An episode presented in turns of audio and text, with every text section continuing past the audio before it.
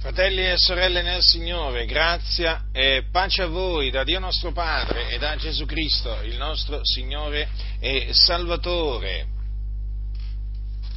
Un giorno Gesù, insegnando nella sinagoga di Capernaum, voi sapete che le sinagoghe erano e sono tuttora dei luoghi di riunione dei giudei, dove i giudei appunto si recano per ascoltare la lettura, la lettura della legge, dei profeti, dei salmi, dove vanno per cantare, recitare le loro preghiere, questo avveniva anche, anche nell'antichità ai tempi di Gesù, quindi luoghi di riunione per i giudei e anche per i proseliti dei, dei giudei.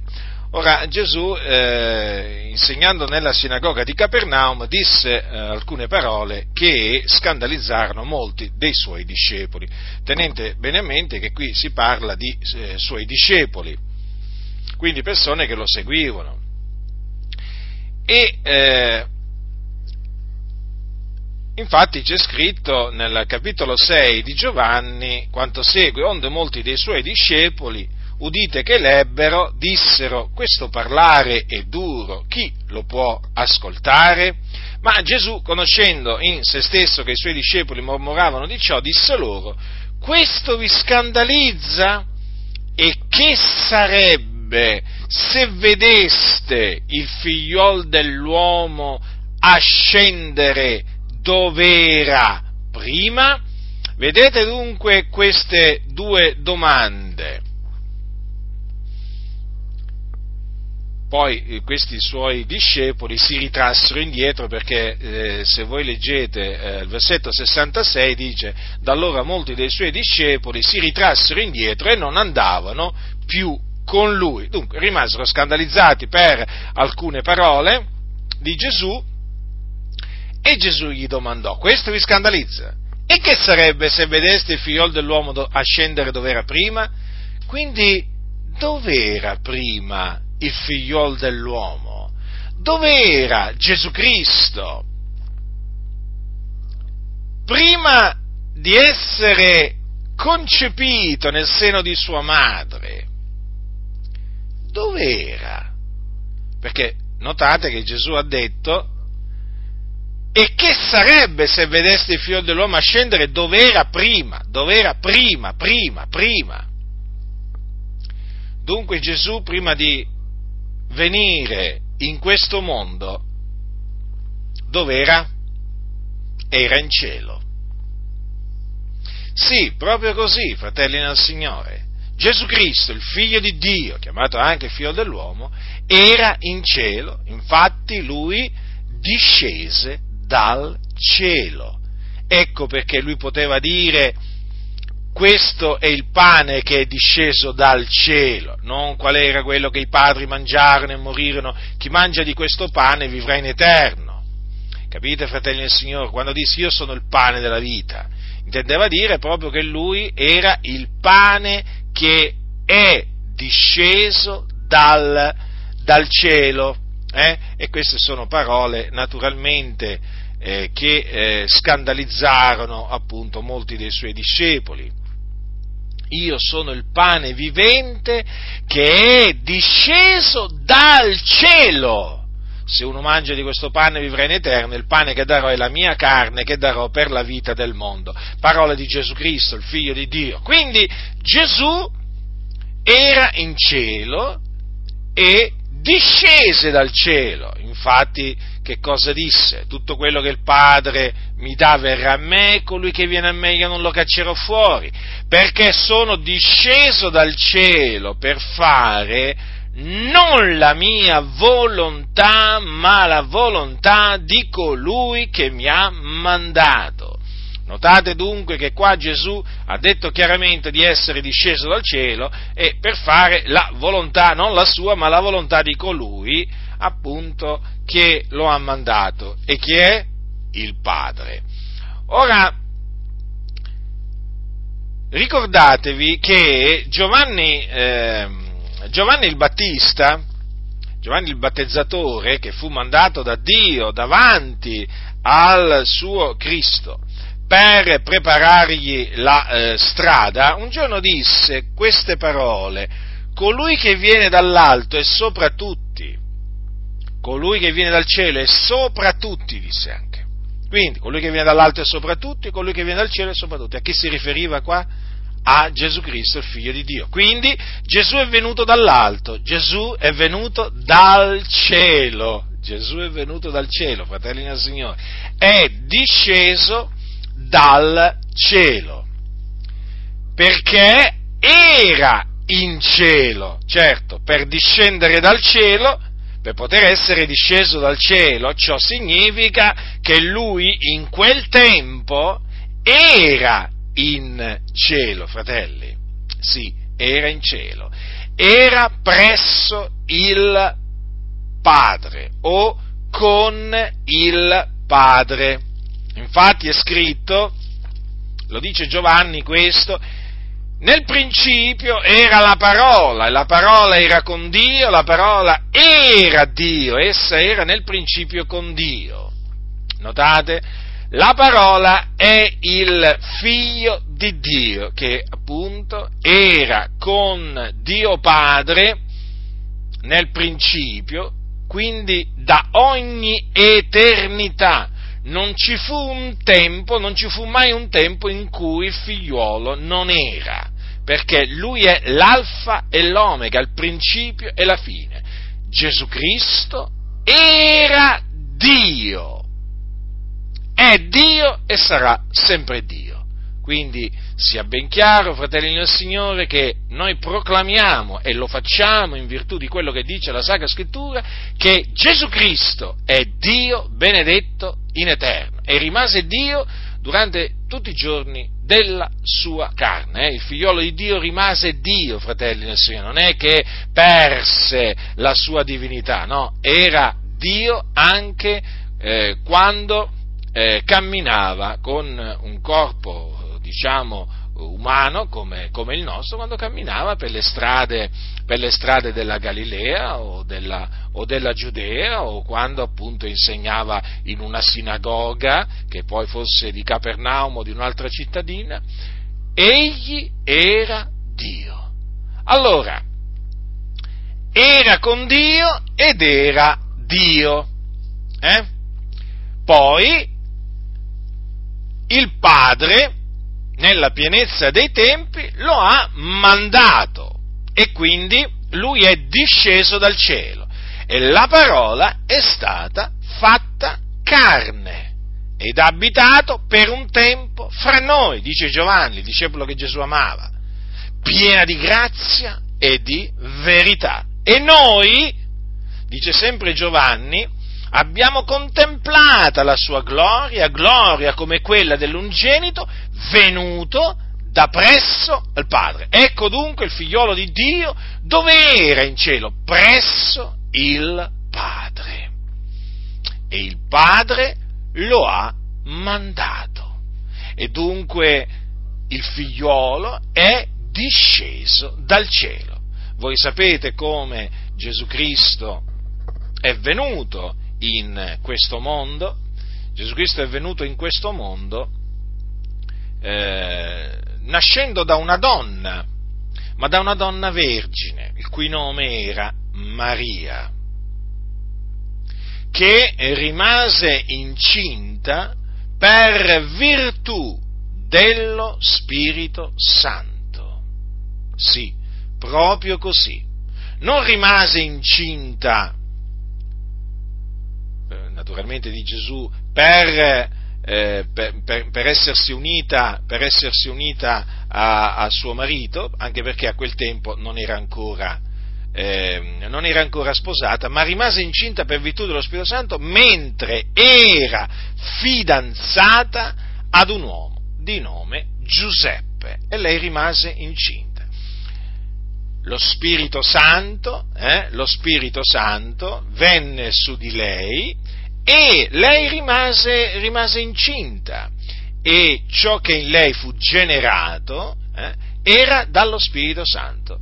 E infatti lo Spirito Santo generò nel seno di Maria Gesù Cristo, il figlio di Dio. Infatti quando eh, ci fu, ehm, quando l'angelo, eh, quando l'angelo eh, Gab, eh, Gabriele fu mandato da Dio eh, a, eh, in una città di Galilea detta Nazareth da Maria, che vi ricordo era fidanzata a Giuseppe in quel tempo, Giuseppe che era un uomo della casa di Davide, quando l'angelo entrò da lei, le disse ti saluto favorita dalla grazia e non piena di grazia, eh, ricordatevi questo, o favorita dalla grazia il Signore è teco. Ed ella fu turbata a questa parola e si domandava che cosa volesse dire un tal saluto. E l'angelo le disse, non temere Maria, perché hai trovato grazia presso Dio. Ed ecco tu concepirai nel seno e partorirai un figliuolo e gli porrai nome Gesù. Questi sarà grande e sarà chiamato figliuolo dell'Altissimo e il Signore Dio gli darà il trono di Davide suo padre ed egli regnerà sulla casa di Giacobbe in eterno e il suo regno non avrà mai fine. E Maria disse all'angelo, come avverrà questo? Perché non conosco uomo. E l'angelo rispondendo disse, lo Spirito Santo verrà su di te la, e la potenza dell'Altissimo ti coprirà dell'ombra sua, perciò ancora il santo che nascerà sarà chiamato figliuolo di Dio. Ed ecco Elisabetta, tua parente, tua parente ha concepito anche lei un figliolo nella sua vecchiaia, e questo è il sesto mese per lei che era chiamata sterile, poiché nessuna parola di Dio rimarrà inefficace. Maria disse, ecco io sono l'ancella del Signore, mi fatto secondo la tua parola. E l'angelo si partì da lei. Questa fu l'annunciazione eh, l'angelo appunto annunciò a Maria questa buona notizia, questa lieta notizia, eh, che lei appunto avrebbe concepito nel seno, avrebbe partorito un figliolo e questo figliolo certamente gli avrebbe posto nome Gesù, gli si doveva mettere il nome Gesù che significa eh, Yahweh salva, eh, e, eh, e, e, appunto Gesù eh, sarebbe stato chiamato figliolo dell'Altissimo perché lui era il eh, figliolo di Dio. Eh? E, dunque, e, dunque, lei rimase, rimase, incinta per virtù dello Spirito Santo perché lo Spirito Santo venne sopra di lei. Vi rendete conto, fratelli del Signore, che cosa, che cosa è avvenuto? Che cosa è avvenuto in quella, in quella, eh, in quella giovane, eh? in quella vergine? È avvenuto qualcosa che non è mai avvenuto. Non era mai avvenuto eh? Una cosa del genere. La nascita di Gesù, il concepimento di Gesù è unico nella storia, unico nella storia dell'umanità. L'unico uomo ad essere nato, eh, ad essere nato perché concepito, generato dallo Spirito Santo nel seno di una vergine una cosa meravigliosa. E voi sapete che quando Giuseppe, appunto il suo fidanzato, si accorse di questo, voi sapete che si era proposto di lasciarla di nascosto, ma mentre aveva queste cose nell'animo, dato che Dio dall'alto veglia, osserva tutto e tutti, ascolta tutto e tutti, eh, e chiaramente il Signore conosce proprio scruta i cuori e le reni, eh, perfino i cappelli del nostro capo sono tutti contati, il Signore ancora, cioè, ancora prima che noi pronunciamo una parola già la conosce appieno, fratelli nel Signore, cioè, rendiamoci conto, eh, intende da lungi il nostro pensiero, Dio, fratelli, è grande. Allora, mentre aveva queste cose nell'animo, ecco un angelo del Signore apparve in sogno a Giuseppe, eh, sì, gli angeli apparvo, appaiono anche in sogno, in visione, in sogno, dipende come il Signore vuole, eh? in questo caso in sogno, gli disse Giuseppe, figlio di Davide, non temere di prendere te con Maria, tua moglie, perché ciò che in lei è generato è dallo Spirito Santo, ed ella partorirà un figliolo, e tu gli parai nome Gesù, perché è lui che salverà il suo popolo dai loro peccati. Or tutto ciò avvenne affinché si adempisse quello che era stato detto dal Signore per mezzo del profeta, ecco la Vergine sarà incinta e partorirà un figliolo al quale sarà posto nome Emanuele, che interpretato vuol dire Dio con noi. E Giuseppe destatosi dal sonno fece come l'angelo del Signore gli aveva comandato e prese con sé sua moglie e non la conobbe finché ella non ebbe partorito un figlio e gli pose nome Gesù. Vedete dunque che Giuseppe eh, si prese per moglie poi eh, Maria, e poi la conobbe, eh? ma la conobbe dopo che lei ebbe partorito Gesù, il figlio di Dio. Quindi E poi voi sapete che dal, dal matrimonio di Giuseppe con Maria sono nati, sono nati dei figli, eh, che sono appunto chiamati i fratelli di Gesù, ma anche, aveva anche delle sorelle, eh, Gesù, ricordatevi questo, eh?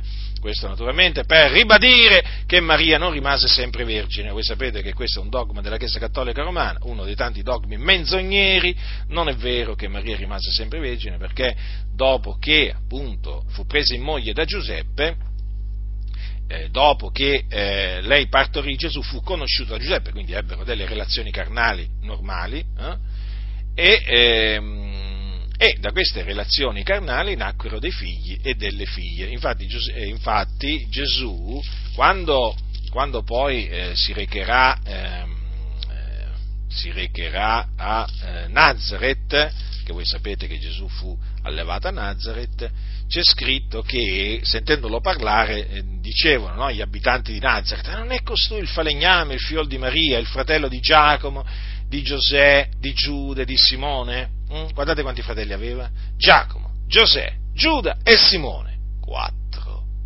Eh? Infatti Giacomo, quello che ha scritto l'epistola, il fratello del Signore è chiamato. E le sue sorelle non stanno qui da noi, aveva pure delle sorelle Gesù. Gesù aveva pure delle sorelle. Dunque fu in questa maniera che Gesù fu, eh, il figliolo di Dio fu concepito e poi naturalmente quando venne la pienezza, la pienezza del tempo, il tempo stabilito da Dio, nacque. Nacque a Betlemme, a Betlemme, città terra di Giuda, eh? perché appunto così aveva detto il profeta Michea. Ecco, considerate dunque attentamente questo, perché è di fondamentale importanza il concepimento virginale di Cristo Gesù, perché conferma, conferma la preesistenza, non solo la divinità naturalmente di Cristo Gesù, perché Gesù Cristo era Dio, ma conferma anche la preesistenza di Cristo Gesù, la preesistenza di Gesù in cielo, appunto, presso il Padre. Certo, fratelli del Signore, ci troviamo davanti a eh, un evento storico, eh, storico, perché questo è un evento storico, fratelli del Signore, veramente che noi non riusciamo a comprendere appieno, sono, sono cose troppo alte per noi, cose troppo profonde, però tant'è, fratelli del Signore, che così sono andate le cose, così Gesù Cristo è entrato in questo mondo, in maniera soprannaturale, non naturale, eh? nel senso dalla nascita, cioè dalla, da una relazione no, tra un uomo e una donna. No, no, no, no, perché Gesù fu generato dallo Spirito Santo. Badate bene, fratelli, che la nascita virginale di Cristo Gesù è uno degli eventi storici concernenti la vita di Gesù più attaccati oggi nel mondo, proprio in assoluto. In assoluto. Ma perché? Perché pone Gesù sopra tutti, è ovvio, lo pone sopra tutti, ma Gesù in effetti è sopra tutti. E certo, è il figlio di Dio.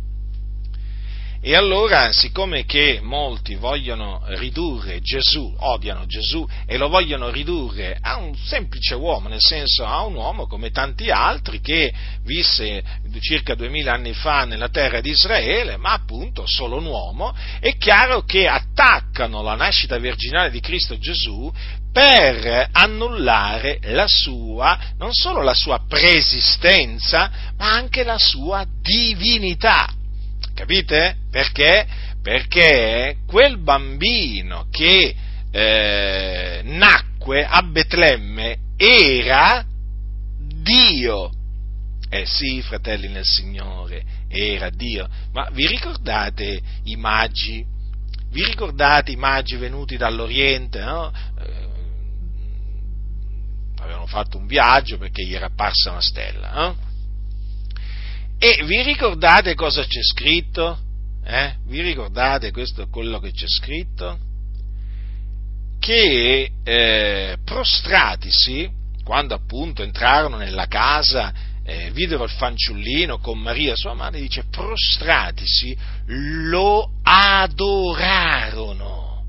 lo adorarono ed aperti i loro tesori offrirono dei doni, oro, incenso e mirra. Vedete? I magi adorarono il Signore Gesù Cristo ed era un piccolo bambino in fasce, eppure lo adorarono. Perché? Perché lo adorarono? Perché Gesù Cristo, eh? Gesù Cristo era Dio. Dunque, colui che è il nostro Signore, il nostro Salvatore, è Dio. Ed in questa maniera è eh, venuto nel mondo. Eh? per ordine naturalmente, per volontà dell'Iddio e Padre suo. Dunque ritenete fermamente, eh, ritenete fermamente tutto quello che la scrittura dice in merito a Gesù e quindi anche la sua nascita virginale, fratelli. Ritenetela fermamente perché, vi ripeto, è sotto attacco sotto attacco, in Italia come, come fuori dall'Italia. Eh?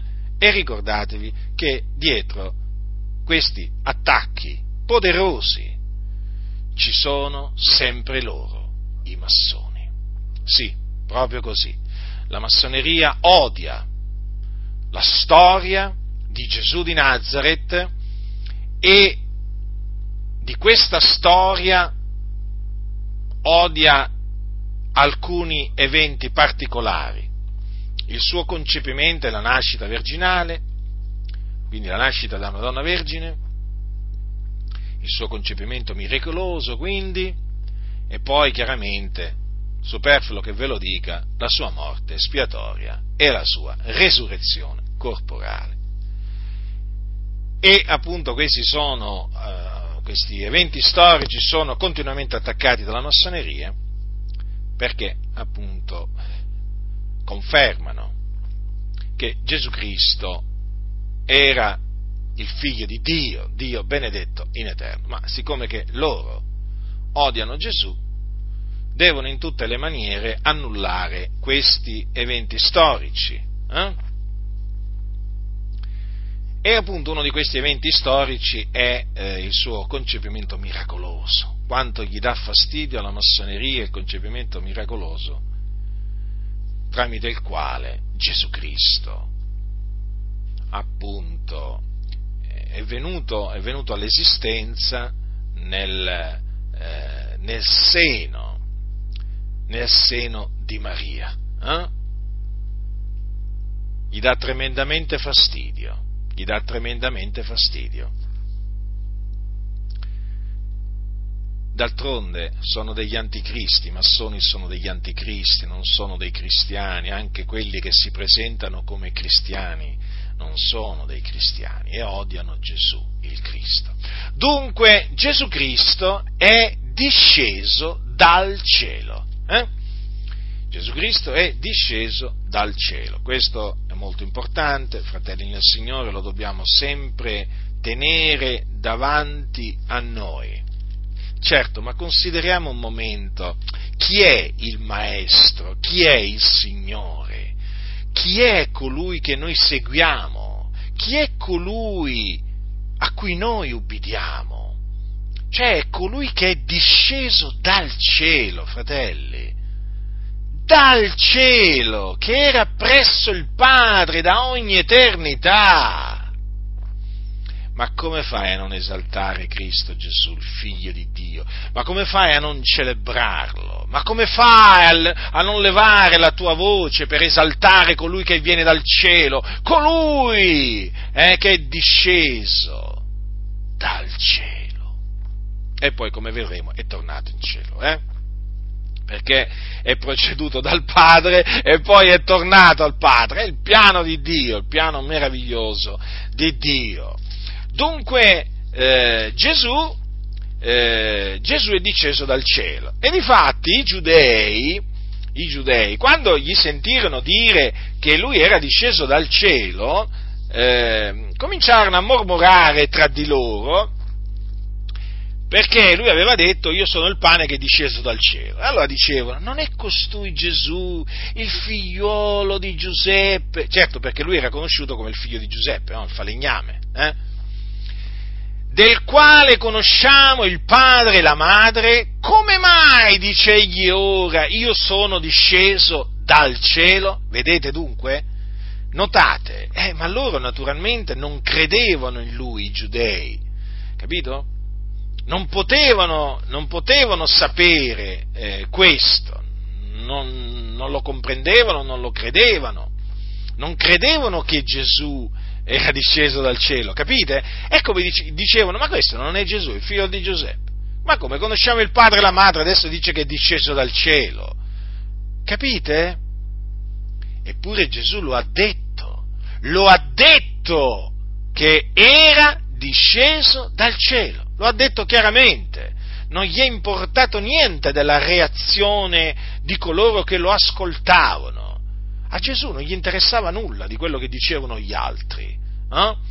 Nel senso che i giudizi, i giudizi, degli altri cosa gli potevano interessare al Signore? Lui parlava, diceva quello che il Padre gli aveva comandato di dire. Poi c'era chi ascoltava le sue parole, erano quelli che erano da Dio, c'erano poi quelli che non lo ascoltavano e che non erano da Dio. Vedete in questa circostanza? Mormoravano.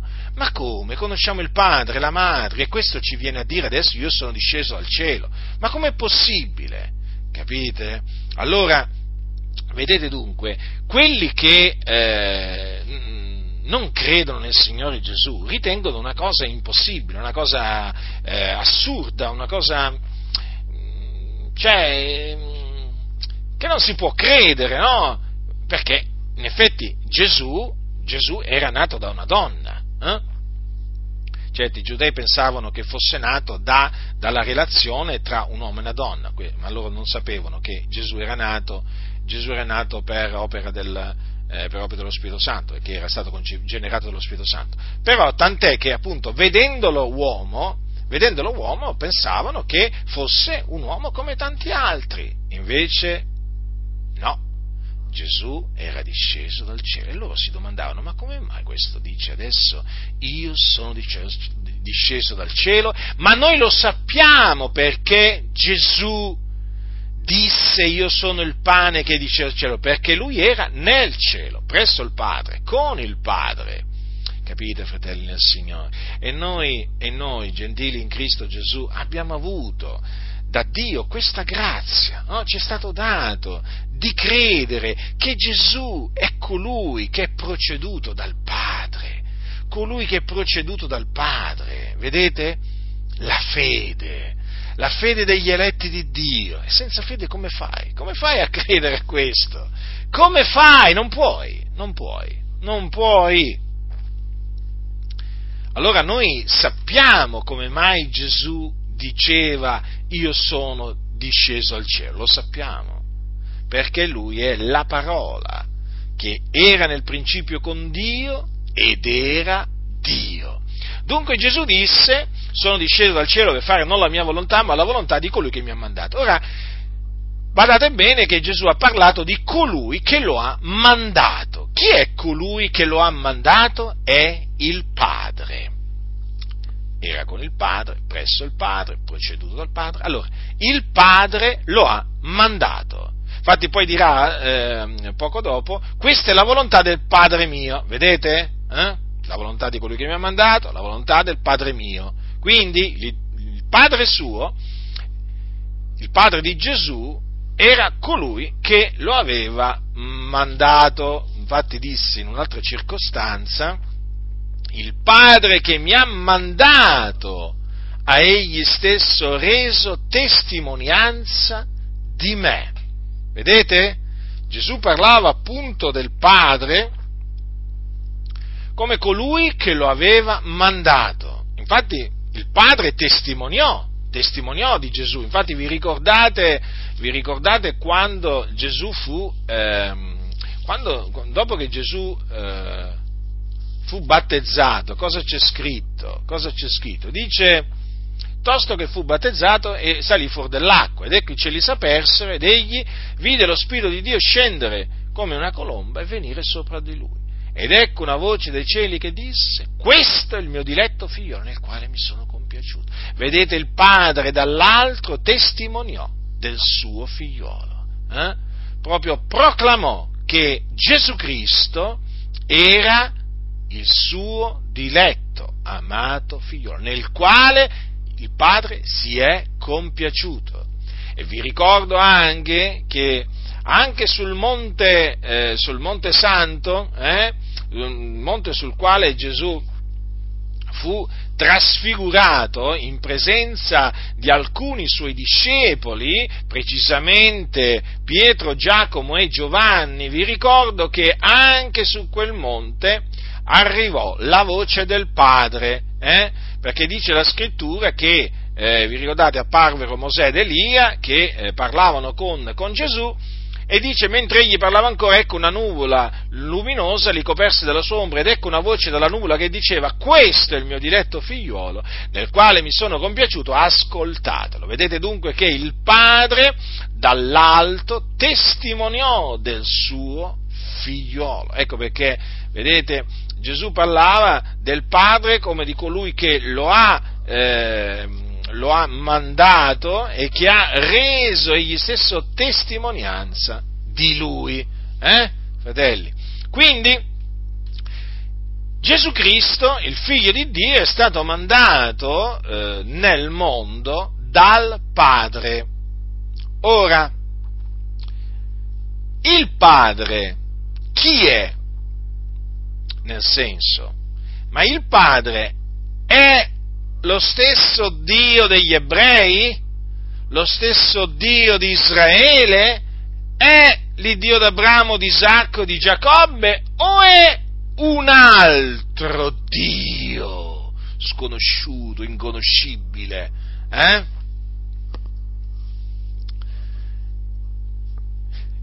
Chi è il Padre? Dice, dice, eh, dice l'Apostolo Paolo Adesso vi spiegherò perché naturalmente ho fatto questa domanda e perché vi rispondo con le sacre scritture, ma credo che alcuni già l'abbiano compreso. Allora dice l'Apostolo, eh, dice l'Apostolo Paolo ai santi di Corinto, per noi c'è un Dio solo, il Padre, dal quale sono tutte le cose e noi per la gloria sua. Quindi il Padre è il solo vero Dio, eh? il solo vero Dio.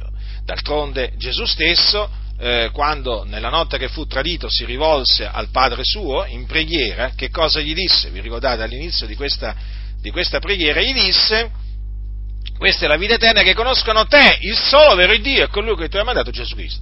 Quindi il Padre è il solo vero Dio. Ora, chi è il solo vero Dio? Chi è il solo vero Dio? Il solo vero Dio, fratelli, è l'Iddio di Israele, è l'Iddio d'Abramo, di Isacco e di Giacobbe, è Yahweh, il tetragramma, eh?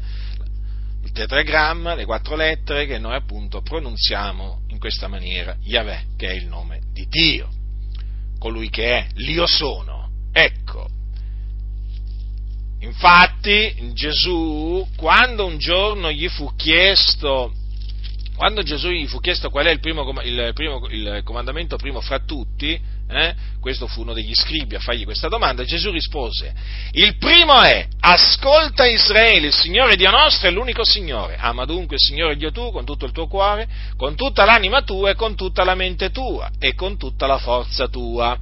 Il secondo è questo, ama il tuo prossimo come te stesso, non v'è alcun altro comandamento maggiore di questi.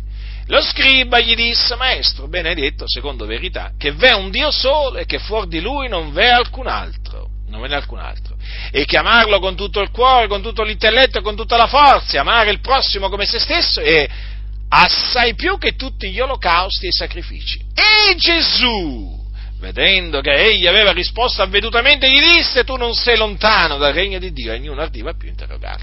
Quindi Gesù eh, considerò rispo- la risposta di, quel, eh, di, quello scriba una risposta avveduta. Cosa disse, cosa, cosa, disse eh, cosa gli attribuì praticamente quello scriba a Gesù? Che Gesù aveva detto che c'è un Dio solo.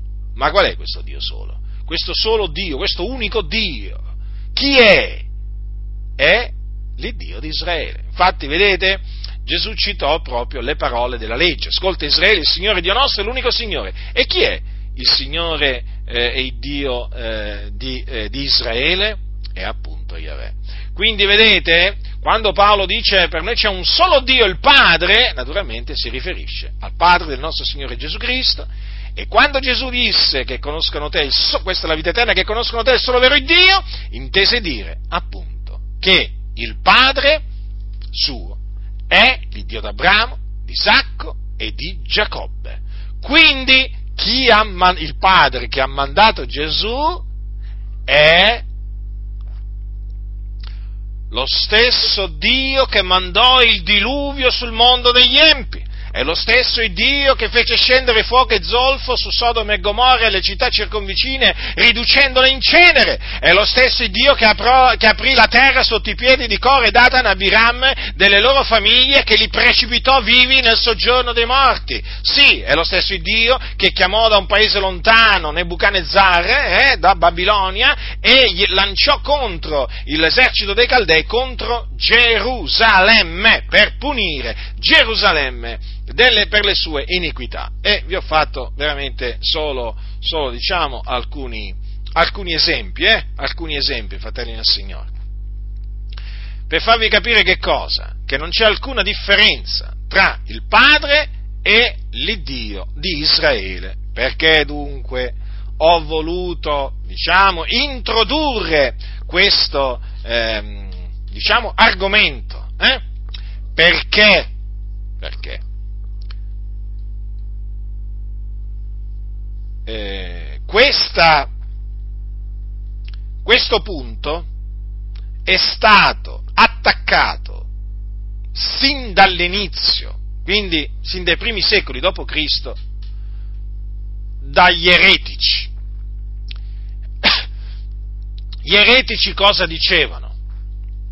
Dicevano che il Padre che ci ha annunciato Gesù e quindi che, ha, che Gesù diceva eh, che lo aveva mandato, non era l'Iddio dell'Antico Testamento, ma un altro Dio. Un Dio sconosciuto, un Dio inconoscibile. Peraltro, un Dio superiore a Yahweh. Pensate voi, bestemmiatori questi eretici erano, si chiamavano gnostici, e loro si presentavano come quelli che sapevano, no? perché il termine gnostici significa appunto quelli che sanno, ma non sapevano proprio niente, ve lo assicuro. E costoro sostenevano, in altre parole, che c'era un Dio buono e un Dio malvagio. Il Dio buono era quello che aveva annunziato Gesù, quindi il Padre, il Dio malvagio era Yahweh. Mm? Allora loro dicevano, no, ma non è stato il Dio malvagio a mandare Gesù, ma è stato il Dio buono. Mm? Quindi quando Gesù parlava, parlava di un Dio buono, di un altro Dio praticamente, non dell'Iddio d'Abramo, di Isacco e di Giacobbe, no, di un altro Dio. Cioè, rendetevi conto, fratelli del Signore, a che, mm, diciamo, che grado di malvagità hm, arrivano alcuni. Eh? E naturalmente furono confutati. Eh? Non è che la Chiesa se ne stette così, con le mani in mano. Assolutamente, la Chiesa reagì confutando appunto le eresie di questi gnostici, di questi anticristi che poi negavano che Gesù era, era, il Cristo, negavano che Gesù era Dio, negavano, negavano, che Gesù era venuto in carne e quindi non credevano che Gesù era la parola fatta eh, carne. E badate bene che questi stessi eretici anticristi ci sono ancora oggi. Ah, voi cosa pensate? Ah, voi pensate che gli eretici antichi sono scomparsi, le eresie antiche sono scomparse? Ma no, fratelli nel Signore, ma no. Come non è scomparso lo spirito dell'anticristo che c'era già ai giorni degli apostoli? Che è scomparso? No. E allora perché dovrebbero essere scomparse le eresie? Le eresie eh, degli anticristi? No, fratelli, le eresie eresie, le eresie degli anticristi hanno continuato a esserci nella storia, nella storia della Chiesa e tuttora ci sono, tuttora ci sono. Allora badate a voi stessi, badate a voi stessi e ritenete fermamente quello che dice la Sacra Scrittura, appunto che il Padre che ha mandato Gesù Cristo è l'Iddio d'Abramo, di Isacco e di Giacobbe. Eh? Ritenetelo fermamente questo perché questi anticristi negano questo, capito? Negano, lo negano, lo negano categoricamente. Pensate un po' voi che cosa si sono inventati costoro. Un Dio buono è un Dio, un, un, cioè un Dio buono, quello annunziato da Gesù è un Dio malvagio, quello di cui ha parlato Mosè, i profeti e così via. Sono veramente questi, queste persone che parlano in questa maniera sono degli empi purtroppo se ne sono infiltrati in mezzo alle chiese e si travestono da cristiani. Per quello bisogna mettere alla prova gli spiriti, così almeno questi anticristi si, eh, questi anticristi si manifestano. Così si manifesta lo spirito dell'anticristo, come si sta peraltro manifestando. Eh? Eh, eh, certo, quando viene predicata la parola di Dio, quando viene celebrato Cristo Gesù, viene presentato veramente il sano insegnamento su Gesù, è certo che gli anticristi che appunto si annidano come serpenti nelle varie, nelle varie chiese o denominazioni, è chiaro che si manifestano, perché loro non hanno lo spirito di Cristo, hanno lo spirito dell'anticristo. Infatti ecco perché vanno contro Gesù e non sopportano noi che esaltiamo il Signore Gesù, glorifichiamo il Signore Gesù, che proclamiamo che Gesù è il Cristo, il Figlio di Dio, Dio benedetto in eterno, la parola fatta carne, il Salvatore, colui che morì per i nostri peccati, che è risuscitato il terzo giorno, secondo le scritture, che apparve ai suoi discepoli, che fu assunto in cielo. Ci detestano perché noi proclamiamo tutto ciò che appunto dice la Sacra Scrittura su Gesù Cristo, il Figlio di Dio. Quindi badate a voi stessi, fratelli del Signore, eh? Badate a voi stessi, ci sono molti oggi in tutto il mondo che si presentano come credenti o cristiani evangelici, eh, che sono degli anticristi, perché appunto negano che Gesù è il Cristo, quindi negano che Gesù è disceso dal cielo, e certo perché ricordatevi sempre questo, che il fatto che Gesù è disceso dal cielo, eh, è chiaro che è, è fa parte appunto dell'insegnamento che lo concerne e che dichiara che egli è, eh, che egli è il Cristo, perché voglio ricordarvi che il profeta, il profeta eh, Isaia, eh, parlando del Cristo, disse un fanciullo ci è nato, un figliolo ci è stato dato. Un figliolo ci è stato dato, attenzione! Quindi sì, un fanciullo nacque a Betlemme, nacque, certo, nacque, ma quel fanciullo chi era? Chi era? Era il figlio dell'Altissimo. Quindi un figliuolo ci è stato dato. Il Dio ha tanto amato il mondo che ha dato il suo unigenito figliolo affinché chiunque crede in lui non perisca ma abbia vita eterna. Quindi il Dio dà, ha dato il suo figliolo. Quindi quel fanciullo che nacque eh, era il figliuolo di Dio che era presso il Padre da ogni eternità. Eh? Capite, fratelli nel Signore? Quindi costoro, costoro, costoro, questi anticristi, queste persone malvagie veramente, è chiaro che nel momento, eh, nel momento in cui dicono eh, che eh, Gesù non è, non è, il Cristo, è chiaro, loro negano che Gesù è disceso dal cielo, proprio così, lo negano perché loro non credono che Gesù è la parola di Dio fatta carne non ci credono, non ci credono. loro fanno dei discorsi, no? dei discorsi fasulli, dei discorsi confusi, dei discorsi veramente ehm, eh, che, che, a sentirli uno dice ma com'è possibile che ci, sia, che ci sia gente che fantastica in questa maniera, che si inventa fantasticherie, vanità, vanità veramente di questo genere, menzogne di questo genere, eppure ci sono. Eppure ci sono! E appunto loro, loro non, non, credono che Gesù è il Cristo e difatti è per questo che negano che Gesù mh, hm, è disceso dal cielo. Gesù Cristo, sì. Loro negano che è disceso, è disceso dal cielo. Hm? E badate bene che questi qua sono furbi, sono delle volpi, perché quando parlano della parola, eh, eh, state molto attenti, eh, fratelli, state molto attenti, perché quando parlano della parola, Eh? Loro non intendono per la parola il, l'unigenito che era presso il Padre da ogni eternità, no? Loro intendono tutta un'altra cosa, possono intendere la sapienza, il ragionamento, la logica, il pensiero, insomma, fate voi, però una cosa è certa, non intendono mai, non intendono mai Gesù Cristo come persona, come essere, eh? Come essere preesistente al suo concepimento. Questo lo dovete sempre tenere a mente, ve lo ripeto, ve lo ripeto. Il fatto Gesù, la, della parola fatta carne è uno dei punti che appunto oggi è sotto maggiore attacco naturalmente da parte della massoneria, ma non solo da parte della massoneria, perché ci sono altre società segrete che attaccano questo, capite?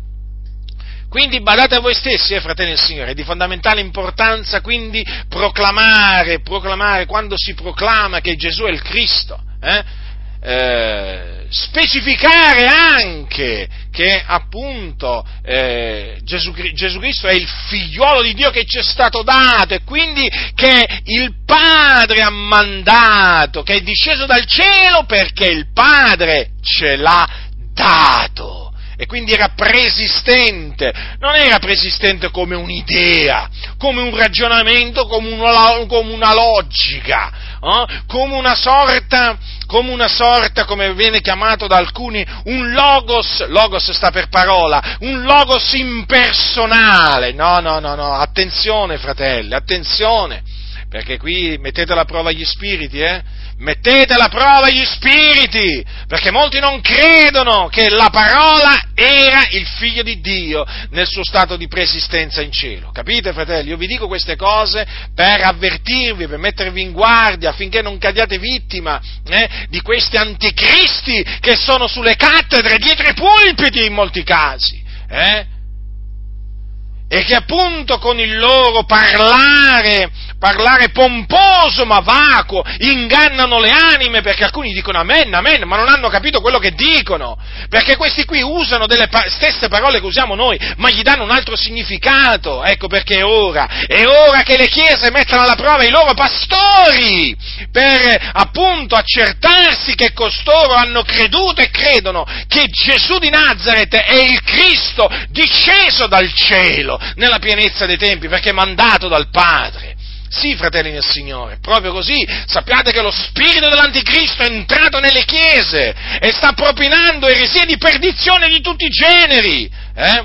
Ah, voi pensavate, che, voi pensavate che mi odiavano perché io insegno il velo per la donna? Eh? Ah, voi pensavate che mi odiavano perché io predico la predestinazione? Ma no, fratelli del Signore, mi odiano perché io predico che Gesù è il Cristo di Dio, il Figlio di Dio e perché dico su di lui tutto quello che dice la Sacra Scrittura e molti oggi nelle chiese non credono, non credono nemmeno nella nascita virginale di Cristo Gesù. Mettete alla prova i vostri pastori e chiedetegli se credono fermamente che Gesù nel seno di Maria, e che stato, il figliolo è stato generato dallo Spirito Santo nel seno di Maria, crede, chiedetegli se credono che Gesù esisteva prima di essere concepito nel seno di sua madre come persona in cielo presso il Padre da ogni eternità cre- dovete chiedere queste cose, fratelli del Signore, non date niente per scontato, non date niente per scontato perché io mi sono accorto veramente che qua non bisogna proprio dare niente per scontato, perché qui ci sono eretici, ci sono eretici un po' dappertutto, eh? Eretici dappertutto, capite? Mm.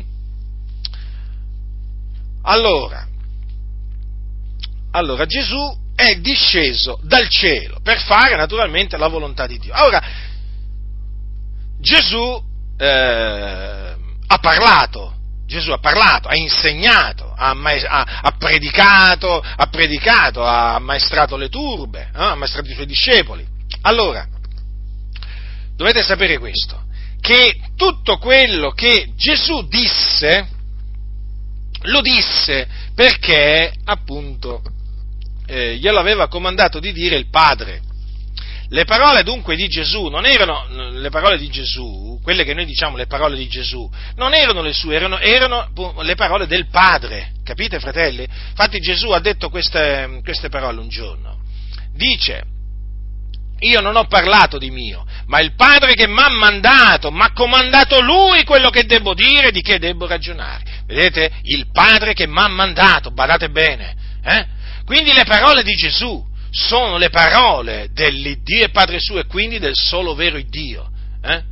Infatti poi Gesù dice, io so che il suo comandamento è vita eterna, le cose dunque che dico, così le dico come il Padre me le ha dette. Quindi fratelli, quando leggete le parole di Gesù, ricordatevi sempre che quelle sono le parole che il Padre gli ha, gli ha comandato di dire.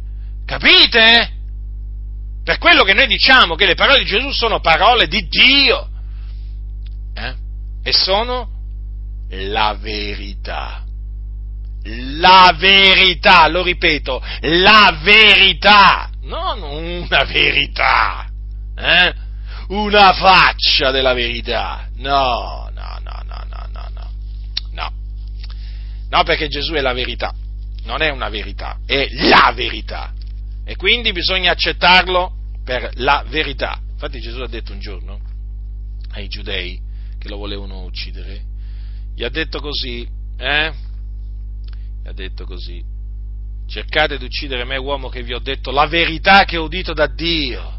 La verità, fratelli, riflettete a queste parole di Gesù. Gesù ci ha riferito la verità che ha udito dal solo vero Dio. Ma ci riflettete a queste parole, fratelli? Io, io credo che i savi ci riflettano. Certo, non tutti sono savi. Mm? Alcuni si vergognano delle parole di Gesù. Vergognatevi! E ravvedetevi chi si vergognerà delle parole di Cristo Gesù in questa perversa, malvagia, adultera generazione. Il Signore si vergognerà di lui. Badate bene, eh?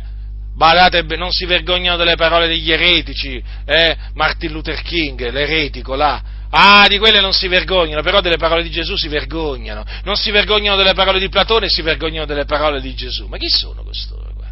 Ma chi sono? Ma che sono cristiani questi? Ma, chi, ma, chi, ma quali cristiani? I cristiani proclamano le parole di Gesù Cristo, non si vergognano delle parole, delle, delle parole di Gesù e noi non ci vergogniamo delle parole di Gesù. Le parole di Gesù sono la verità hm? Che lui udì dal Padre che ci ha riferito, fratelli. Quando voi mettete in pratica le parole di Gesù, state mettendo in pratica le parole di Dio. Capite? Quando, state, quando ascoltate le parole di Gesù, state ascoltando le parole di Dio. Questo è, è fondamentale, sapete, fratelli nel Signore. È fondamentale questo crederlo, eh? D'altronde eh, il Padre lo ha mandato, capite? Che parole quelle di Gesù, che parole di, quelle di Gesù, che parole di grazia uscivano dalla sua bocca rimanevano sbigottite le turbe quando lo sentivano, eh? non solo a motivo dell'autorità con cui lui trasmetteva eh, appunto le parole di Dio, eh? ma anche per la bellezza di quelle parole. Una, una bellezza unica. Le parole di Gesù veramente sono, sono meravigliose. Vi ricordate quando, quando i nemici di Gesù mandarono delle guardie per arrestarlo, vi ricordate che questi tornarono a mani vuote, ritornarono dai capi sacerdoti, dai farisei, questi gli dissero perché non l'avete condotto? Eh, l'avevano, l'avevano mandati per arrestarlo, no? per prenderlo, capite? Dice mandarono delle guardie a pigliarlo, no? Per pigliarlo, questi arrivarono là, lo sentirono parlare e non gli misero le mani addosso, certo, perché chiaramente non, l'urazione non era ancora venuta, però quando tornarono da quelli che l'avevano mandati, eh, questi, i, i farisei, i capi sacerdoti, gli hanno detto perché non l'avete condotto? Le guardie risposero, nessun uomo parlò mai come quest'uomo. cioè, allora, in questo caso naturalmente uno insomma, deve, deve, cercare un po' di, di, capire che cosa è successo, no? per forza di cose. Cioè arrivano quelle guardie, erano andate là per pigliarlo, lo trovano che parlava, no? evidentemente perché l'hanno sentito parlare, e cioè quando hanno sentito Gesù parlare, quando hanno sentito quelle parole sublimi uscire dalla bocca di quell'uomo, eh, non riuscirono a mettergli le mani addosso, non lo riuscirono a prendere, non lo riuscirono ad arrestare. Capite? Naturalmente Dio che glielo impedì, però questo anche vi fa capire no? quando Gesù parlava, veramente che cosa succedeva? Che cosa succedeva? La folla restava ammirata, pendeva dalle sue labbra, fratelli nel Signore, pendeva dalle sue labbra. Quando leggi le parole di Gesù, veramente è come se Gesù fosse lì vicino a te no? e tu lo ascolti, cioè rimani, rimani veramente preso. Rimani preso, il tempo vola, quando tu cominci a leggere le parole di Gesù, a meditare, a meditare su di esse, il tempo vola, il tempo vola. Avete notato? Oh, il tempo non vola invece se, se, per esempio devi leggere le parole di Platone, faccio un esempio, eh, siccome che io studio naturalmente le, le eresie, ogni tanto mi capita di leggere sia Platone o altri, o altre cose, ma non passa il tempo, che noia, che pesantezza, uh, ma d'altronde devo farlo perché poi sennò che, ecco, come faccio a confutarli a questi? Devo studiare che cosa dicono, le loro eresie, eh? ma invece eh, com'è diverso quando uno legge le parole di Gesù? Ah, veramente, ti senti, senti una pace, una gioia, un'edificazione. Hm? E le guardie dissero, nessun uomo parlò mai come quest'uomo. Onde i farisei replicarono loro, siete stati sedotti anche voi?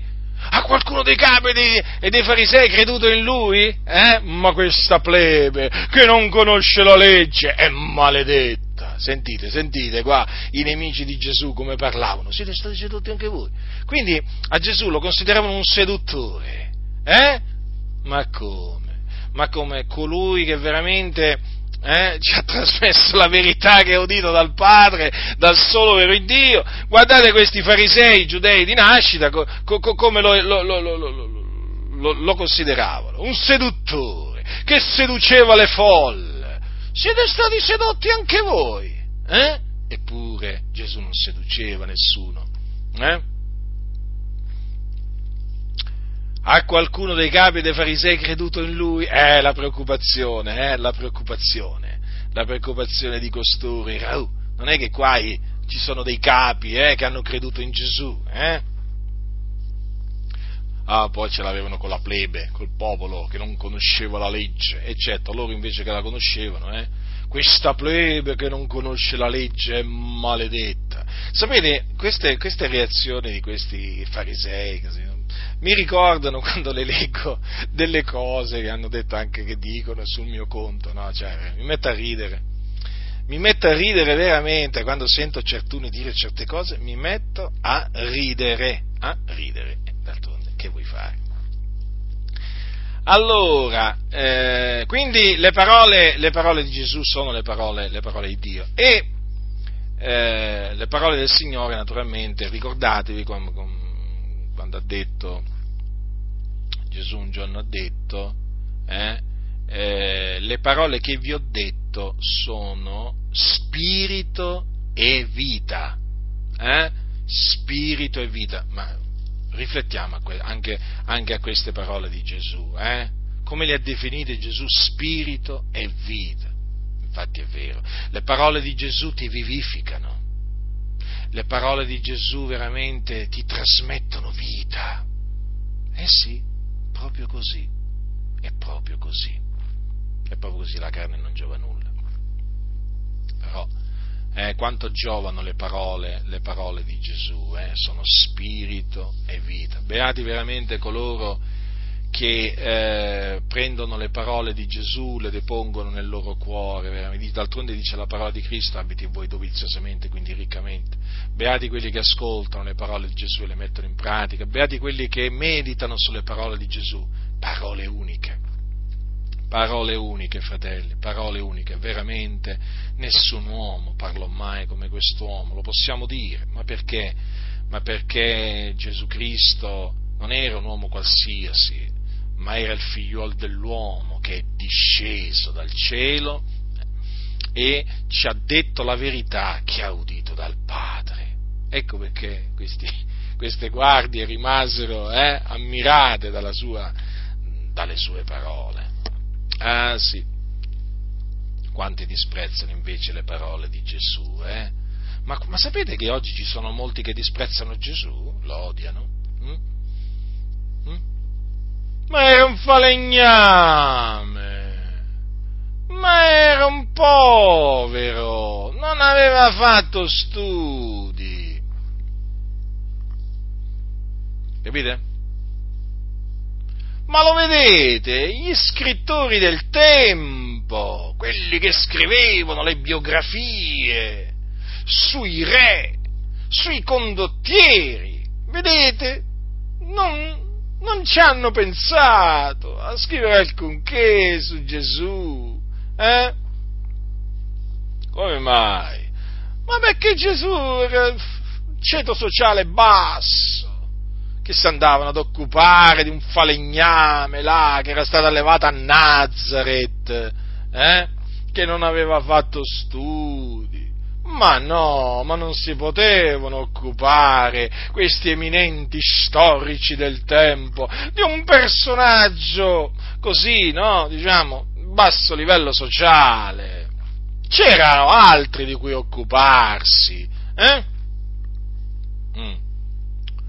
E oggi, fratelli nel Signore, molti ancora ragionano così, sapete? Eh?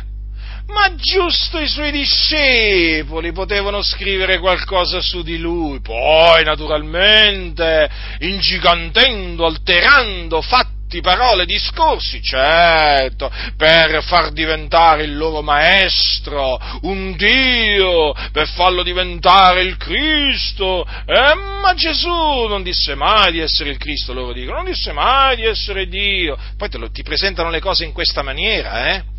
Ma Matteo, Marco, Luca e Giovanni eh, non sono attendibili, ma perché eh, sono, sono, scrittori di parte, ma vuoi tu, ma vuoi tu, ma vuoi tu che parlassero male di Gesù? Ma no, ma per forza di cose no, eh, bisognerebbe sentire anche l'altra campana, sai, eh? Non bisogna solo sentire i discepoli di Gesù cosa avevano da dire, bisogna sentire anche gli altri. Praticamente non sono attendibili né Matteo né Marco, Luca e Giovanni, no Chissà perché? Ma perché questi non hanno la fede, fratelli. Ma perché questi non sono da Dio? Ma perché questi sono degli anticristi? Ecco perché parlano così. Capite?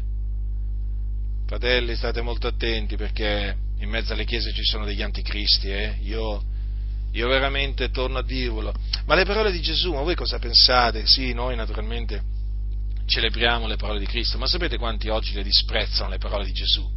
Ma come? Ancora le parole di Gesù? Tu credi a quello che ha detto Gesù? Eh? Magari qualche parola sì, magari gli piace ad alcuni, però mica tutte, eh? No, mica tutte, eh, eh, eh. Mica tutte gli piacciono le parole di Gesù. Ad alcuni non gli piacciono proprio per niente, tutte, però ad alcuni magari fanno una selezione, no? Alcune parole sì, altre no. No, tutte le parole di Gesù sono verità, sono parole che lui ha udito dal Padre che ci ha trasmesso. Beati veramente quelli che hanno creduto nel Signore Gesù Cristo, veramente. Beati, beati. Beati quelli che hanno la fede, la fede, fratelli, perché mi accorgo veramente che molti non hanno la fede. Non hanno la fede nel figliuolo di Dio. Sì, parlano di Gesù come di un personaggio storico, così. Ma non ci credono, capite? Non ci credono. E infatti si vergognano delle sue parole, si vergognano di Gesù. Ma figuratevi questi qua. Questi pensano a Platone, a Cicerone, ad Aristotele, a Pitagora, capito? Essi non ci pensano a Gesù. Allora quindi Gesù riferì le parole del Padre hm? e naturalmente anche le opere, fece delle opere, Gesù potenti opere, segni, prodigi, opere potenti, miracoli, guarigioni, cacciò, cacciò i demoni, risuscitò i morti, mondò i lebrosi. Eh? E le opere che lui fece, le fece appunto come dice, come dice, in un passo, le opere che il Padre mi ha dato a compiere, quelle opere stesse che io fo, testimoniano di me che il Padre mi ha mandato. Notate dunque che quelle opere che il Signore fece, ricordatevi che erano opere buone perché Gesù andò in giro facendo del bene, che lui fece, testimoniamo che appunto di lui, che il Padre lo aveva mandato. Ma notate anche che c'è scritto le opere che il Padre mi ha dato a compiere. Vedete? Quelle dunque furono opere eh, che il Padre gli diede di fare. Eh? Gli diede di fare. Eh, vi ricordate quando Gesù disse in verità, in verità vi dico che il figliolo non può da se stesso fare cosa alcuna se non la vede fare dal padre? Perché le cose che il padre fa anche il figlio le fa similmente. Vedete? Dunque, le opere che Gesù, eh, Gesù fece, le fece appunto perché quelle erano le opere che il padre gli aveva dato a compiere. Quante opere potenti che fece Gesù, eh, fratelli nel Signore, miracoli, guarigioni. Pensate che non ci sono nemmeno scritte tutte queste opere nel, nei resoconti, Matteo, mi riferisco eh, Matteo, Marco, Luca e Giovanni, non ci sono scritte tutte, infatti c'è scritto Gesù fece in presenza dei discepoli molti altri miracoli che non sono scritti in questo libro. Addirittura dice così anche in un altro punto, sono, ci sono molte altre cose che Gesù ha fatte, le quali se si scrivessero ad una ad una, credo che il mondo stesso non potrebbe contenere i libri che se ne scriverebbe. Alcuni dicono, no, vabbè, ma questo l'ha scritto per, come al solito, per esagerare, per, per, per, per, ingigantire la figura di Gesù, per esaltare Gesù oltre veramente il consentito. No, questa è la verità. Se l'ha detto è così. E che? Scriveva una cosa per un'altra. Eh? Ha detto questo ed è così. Ora, quindi le opere che compiva Gesù furono le opere che il Padre gli diede a compiere. E eh, vi ricordate che eh, Gesù disse appunto che era disceso per fare la volontà eh, del Padre. Infatti dice tutto quello che il Padre mi dà verrà a me e colui che viene a me non lo, io non lo caccerò fuori, perché sono disceso dal cielo per fare non la mia volontà, ma la volontà di colui che mi ha mandato, e questa è la volontà di colui che mi ha mandato, che io non perda nulla di tutto quello che egli mi ha dato, ma che lo resusciti nell'ultimo giorno, perché questa è la volontà del Padre mio, che chiunque contempla il figliolo e crede in lui abbia vita eterna e io lo risusciterò nell'ultimo giorno. Notate dunque, Gesù ha espressamente detto che eh, la volontà di Dio era che lui non perdesse nulla di tutto quello che il Padre gli aveva dato, e infatti non perse nulla eh? tranne il figlio della perdizione. Ricordate? Dice così, poi nella notte che fu tradito, dice, mentre ero con loro li conservavo nel tuo nome, quelli che tu mi hai dati li ho anche custoditi e nessuno di loro è perito, tranne il figlio di perdizione, affinché la scrittura fosse adempiuta. Certo, perché il figlio della perdizione doveva andare in perdizione, eh? uno dei suoi discepoli, doveva andare in perdizione, quindi eh, chiaramente poi andò al suo luogo, voi sapete che Giuda si, si impiccò, eh, e quindi andò in perdizione. Dunque, eh, eh, Gesù era pienamente consapevole e sapeva che a lui andavano, ma tuttora vanno a Gesù, quelli che il Padre gli dà, perché vedete, vedete cosa c'è scritto? Tutto quello che il Padre mi dà verrà a me, vedete? Perché se il Padre non dà qualcuno a Gesù, eh, quello non può andare a Gesù, capito? Non ci può andare. Ecco perché Gesù ha detto, ognuno può venire a me se non che il Padre il quale mi ha mandato lo attiri. Cioè Gesù era presente sulla terra ed era pienamente consapevole che quelli che andavano a lui, quindi che andavano a lui, eh, credendo in lui, lo facevano perché era il Padre che glieli dava, era il Padre che li attirava a lui, capite? Eh? E noi ne siamo ancora pienamente consapevoli, cioè tutti quelli che eh, vanno a Gesù, vanno a Gesù perché il Padre li attira a Gesù perché gli è dato di andare a Gesù. E Gesù, appunto, quando vede arrivare chi il Padre gli dà, non lo caccia via, non lo caccia fuori. Ma perché? Perché la, lui, lui, la, la sua volontà è quella appunto di mantenere, custodire quelli che eh, il Padre eh, gli ha dato. Eh? Capite? Questo è anche importante per capire che Gesù in effetti fece la volontà del Padre eh, mentre, era, mentre, era, sulla terra, non la mia volontà, eh, vi ricordate, ma la tua sia fatta. Poi c'è un, un'altra cosa che eh, Gesù è venuto a fare, di cui si parla poco, anzi quasi niente, si sente parlare quasi niente, eppure è venuto a farlo. Gesù è venuto a fare un giudizio capitolo 9 di Giovanni c'è scritto Gesù disse io sono venuto in questo mondo per fare un giudizio affinché quelli che non vedono vedano e quelli che vedono diventino ciechi. Eh? Come la mettiamo? Come la mettiamo qua?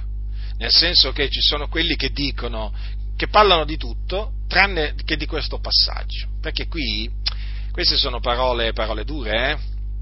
Perché Gesù dice di essere venuto per fare un giudizio. Ora, è vero che Gesù non è venuto per giudicare il mondo, ma per salvare il mondo, però in questa circostanza ha detto che è venuto per fare un giudizio, affinché quelli che non vedono vedano e quelli che vedono diventano ciechi. Eh, fratelli nel Signore. Mm?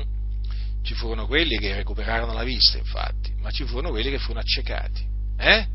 Riflettete, riflettete anche a questo, perché questo fa parte delle cose che Gesù è venuto nel mondo a fare. Naturalmente Gesù è venuto nel mondo per ordine di Dio Padre suo per morire sulla croce e risuscitare eh, per noi.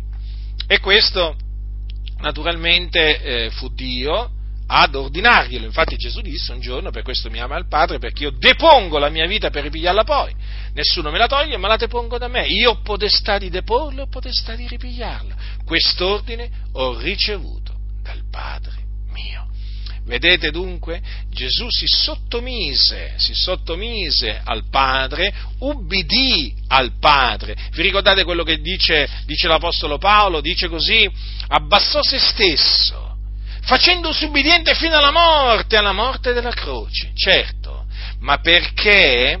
Perché quella era la volontà dell'Iddio e Padre suo, cioè che lui morisse sulla croce per i nostri peccati. Proprio così, perché il Padre così aveva innanzi decretato che doveva avvenire. Infatti aveva detto, aveva detto tramite, il, tramite il profeta il profeta Isaia eh, aveva detto tramite il profeta Isaia queste parole, egli è stato trafitto a motivo delle nostre trasgressioni, fiaccato a motivo delle nostre iniquità. Quindi Gesù sapeva che era venuto in questo mondo per morire, per dare la sua vita per noi, il pastore eh, eh, che, da, che, ha dato la sua vita per noi, eh, fratelli. Infatti, vi ricordo che Gesù era pienamente consapevole di questo perché conosceva qual era la volontà di Dio, infatti preannunziò ai suoi discepoli più di una volta che doveva andare a Gerusalemme e soffrire molte cose dagli anziani, dai capi sacerdoti, dagli scribi ed essere ucciso e risuscitare il terzo giorno. Doveva, doveva, doveva, quindi era stato innanzi decretato da Dio che ciò avvenisse. Ecco perché noi proclamiamo che, perché quello lo dice la scrittura, che Cristo è morto per i nostri peccati secondo le scritture. Quindi la crocifissione di Gesù Cristo in croce non fu un incidente così di percorso mh? Mm, o eh, come la presentano alcuni, ma che vuoi, fai i malvagi, hanno sempre ucciso, ucciso i buoni e i giusti. E Gesù che volete, ha fatto la fine che hanno fatto tanti giusti e tanti buoni. No, non è questa la ragione per cui Gesù Cristo fu... Eh, eh, fu ucciso, certamente fu ucciso da dei malvagi, eh, naturalmente su questo non si discute, eh? ma perché fu ucciso? Fu ucciso secondo le scritture, eh? secondo le scritture perché così Dio aveva innanzi decretato, ecco perché noi diciamo, perché lo dice la Sacra Scrittura, secondo le scritture, difatti, vedete? Gesù sapeva quello che era scritto e quindi proclamò che doveva andare a Gerusalemme, perché poi lui fu naturalmente crocifisso a Gerusalemme, doveva andare a Gerusalemme e essere ucciso per mano, mani, per mano, degli uomini peccatori. E poi il terzo giorno risuscitare, certo perché Gesù, eh certo, preannunziò le sue sofferenze, ma pure la gloria che doveva seguire, perché parlò, vedete, annunziò già la sua resurrezione e questi due eventi questi due eventi poi si compirono, perché Gesù certamente fu messo a morte, i giudei lo arrestarono, lo mano, lo condannarono a morte per bestemmia, poi lo diedero in mano a Ponzio Pilato, il quale sentenziò che Gesù, dietro l'esistenza e grida del, dei giudei, che Gesù doveva essere flagellato prima e poi crocifisso. Infatti poi Gesù fu crocifisso al Golgota, annoverato tra i malfattori, perché fu crocifisso tra due malfattori, uno alla sua destra e uno alla sua sinistra, di cui uno però si ravvide prima, prima, di, eh, prima di, morire. Eh?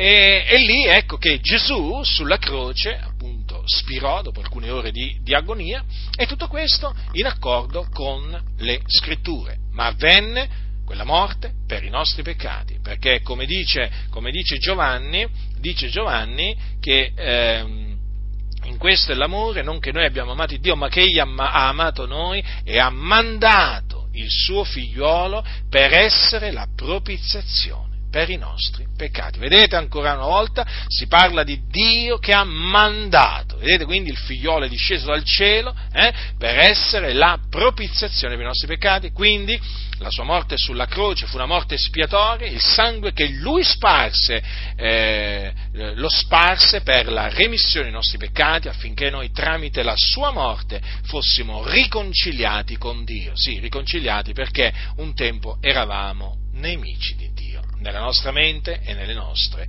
opere malvagie. Dunque, vedete, Gesù disceso dal cielo per fare la volontà di Dio. Dunque in virtù di questa volontà che Gesù ha compiuto, noi siamo stati giustificati, santificati, redenti ed è per questo che glorifichiamo il Signore Gesù Cristo. Eh?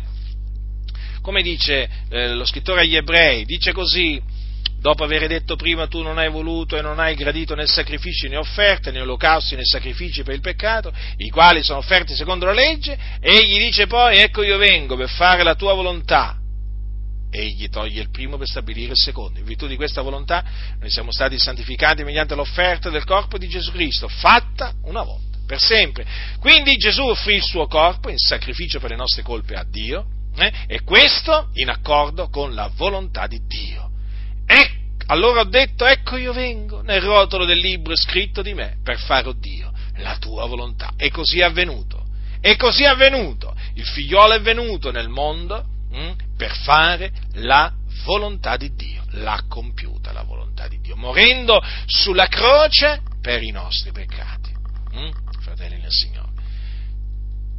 E poi fu seppellito e il terzo giorno risuscitò dai morti, secondo le scritture, perché anche questo era stato predetto da Dio quindi fu volontà di Dio, era volontà di Dio che Gesù Cristo risuscitasse il terzo giorno e eh, appunto era stato detto tu non lascerai l'anima mia nell'Ades, eh? Non lascerai l'anima mia nell'Ades, vi ricordate queste parole pronunziate da Davide in uno dei salmi? E non permetterai che il tuo santo vegga la corruzione, infatti Gesù Cristo non ha veduto la corruzione, eh? è risuscitato il terzo giorno, in accordo veramente affinché si adempissero le scritture profetiche. Dopo essere risuscitato apparve ai suoi discepoli. Apparve ai suoi discepoli per molti giorni eh, prima di essere poi assunto in cielo, alla destra di Dio.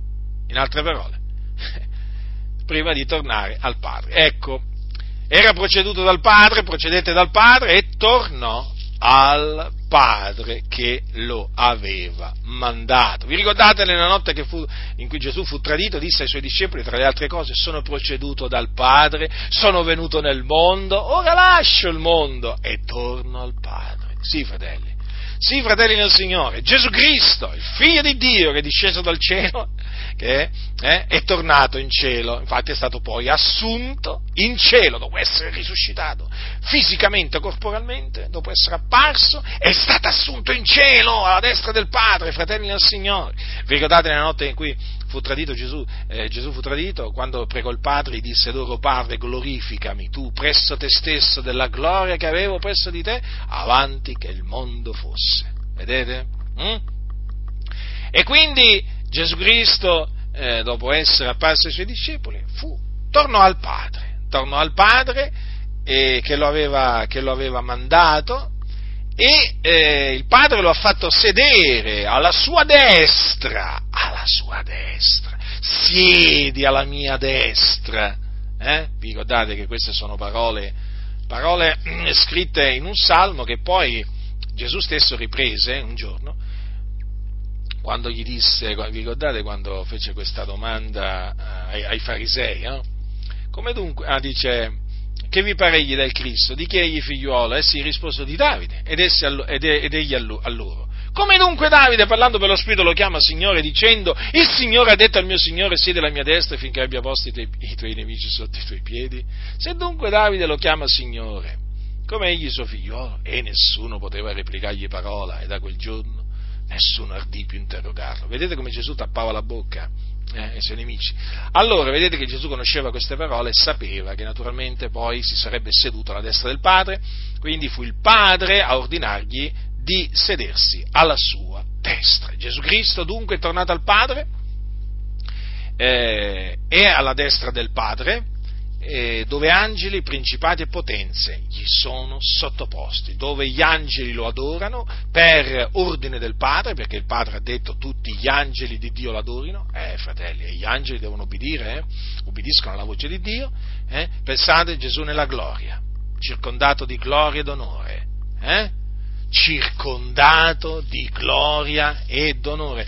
Mi piace un passaggio che c'è scritto eh, c'è scritto in un, eh, in un passaggio degli ebrei a motivo della morte che ha patito. Eh, sì, al capitolo 2 Ben vediamo, dice però, colui che è stato fatto di poco inferiore agli angeli, cioè Gesù coronato di gloria e d'onore a motivo della morte, che ha patita, onde per la grazia di Dio gustasse la morte per tutti. Infatti, vedete, fratelli, eh, questo si collega, si collega a quello che ha detto l'Apostolo Paolo ai Filippesi, quando dice che ed è perciò che Dio lo ha sovranamente innalzato. E quel perciò è, appunto, si riferisce a quello che ha detto poco prima eh, abbassò, abbassò, se stesso, facendosi ubbidiente fino alla morte, alla morte della croce. Vedete, Gesù si umiliò profondamente, ma poi fu da Dio sovranamente innalzato.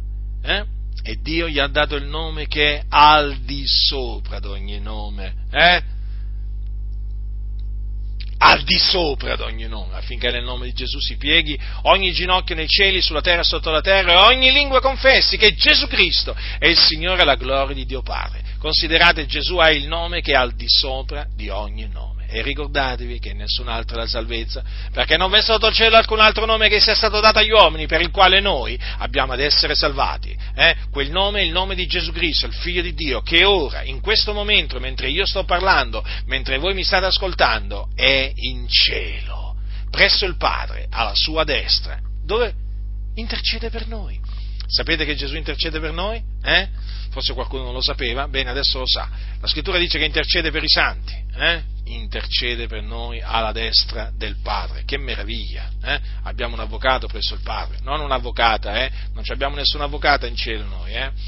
però un avvocato sì, è Gesù Cristo, il figlio di Dio. Lo dice lo dice Giovanni, figlioletti miei, io vi scrivo queste cose affinché non pecchiate. Se alcuno ha peccato, noi abbiamo un avvocato presso il Padre, cioè Gesù Cristo, il giusto. Ed egli è la propiziazione per i nostri peccati, e non soltanto per i nostri, ma anche per quelli di tutto il mondo. Vedete dunque, Gesù ci difende alla destra del Padre, e di, ci difende da chi? E ci difende dall'accusatore, eh, dal diavolo, da Satana che ci accusa.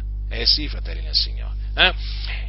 Gesù Cristo intercede per noi, quindi quando noi ci rivolgiamo al Padre, quando noi ci accostiamo al trono di Dio, al trono della grazia, eh, nel nome di Gesù, che gli rivolgiamo suppliche, preghiere, intercessioni, ecco che appunto Gesù fa da mediatore tra Dio e noi, è l'unico mediatore, non ce n'è un altro. Eh? C'è un solo Dio ed anche un solo mediatore tra Dio e gli uomini, Cristo Gesù uomo, quindi lui intercede, fa da mediatore, vedete fratelli? Eh? Intercede dove? Alla destra del Padre. Perché là? Perché è tornato. È tornato al Padre, fratelli nel Signore. Avete, avete visto? Siamo partiti quindi eh, da quando Gesù era in cielo, eh, da ogni eternità con Dio ed era Dio, eh, e poi, eh, poi, la parola appunto eh, eh, è stata fatta carne, ha vissuto sulla, sulla terra, eh, ha vissuto sulla terra una vita immacolata, irreprensibile, non conobbe peccato, eh, poi morì, risuscitò, apparve ai suoi discepoli e poi tornò al Padre che lo aveva mandato. E non è finita qua. Non è finita qua perché naturalmente eh, aspettiamo Gesù che ritorna dal cielo, eh, perché è vero che Gesù è tornato al Padre, però dobbiamo anche sapere che Gesù un giorno tornerà dal cielo. Eh? Tornerà dal cielo per radunare i suoi eletti. Perché quei due angeli che apparvero ai suoi discepoli quando Gesù stava, per, eh, stava andandosene in cielo, gli dissero, uomini Galilei, perché state a guardare verso il cielo? Questo Gesù che è stato tolto da voi ed assunto in cielo verrà nella medesima maniera che l'avete veduto andare in cielo. Vedete? Pensate, i discepoli lo videro tornare al Padre. Eh? E un giorno, e un giorno, naturalmente, Gesù eh, verrà sulle nuvole del cielo per radunare, quindi scenderà dal cielo, sì, eh? scenderà dal cielo, è scritto così, nel, c'è un passaggio eh, in, in, nei Tessalonicesi eh, dove c'è scritto che eh, il Signore stesso con potente grido, con voce d'arcangelo e con la tromba di Dio scenderà dal cielo. Vedete? I morti in Cristo risusciteranno i primi e poi noi viventi, che saremo rimasti, verremo insieme con loro rapiti sulle nuvole e incontrare il Signore nell'aria e così saremo sempre, saremo sempre col Signore. Quindi vedete, fratelli del Signore, arriva il giorno che appunto Gesù scenderà dal cielo, eh?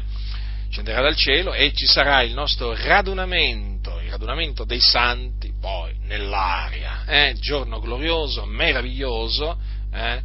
Che veramente è stato decretato da Dio e che anche questo si adempirà. Certo, ancora non, ancora non si è adempiuto, alcuni pensano che Dio abbia mentito, altri pensano che Dio stia ritardando eh, l'adempimento della sua promessa, niente di tutto questo, Dio ha detto la verità, le parole di Gesù sono verità, Gesù tornerà a suo tempo naturalmente, eh?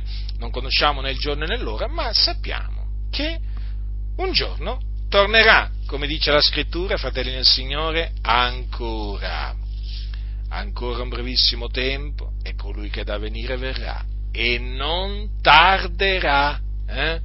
ma il mio giusto vivrà per fede, se si tira indietro l'anima mia non lo gradisce. Quindi perseveriamo nella fede nel Signore Gesù Cristo, eh? il Figlio di Dio che è disceso dal cielo e che eh, è morto sulla croce per i nostri peccati, secondo le scritture, che fu seppellito, che risuscitò il terzo giorno secondo le scritture e che apparve ai suoi discepoli, eh? prima di essere poi assunto in cielo. Continuiamo a credere in Lui, a mantenere, a serbare la fede in Lui. Questa è la fede che ci ha salvati, questa è la fede che ci salva e questa è la fede che ci salverà. Eh? Se appunto la eh, serviremo fino alla fine, è la fede degli eletti di Dio. La grazia del Signore nostro Gesù Cristo sia con tutti coloro che lo amano con purità incorrotta.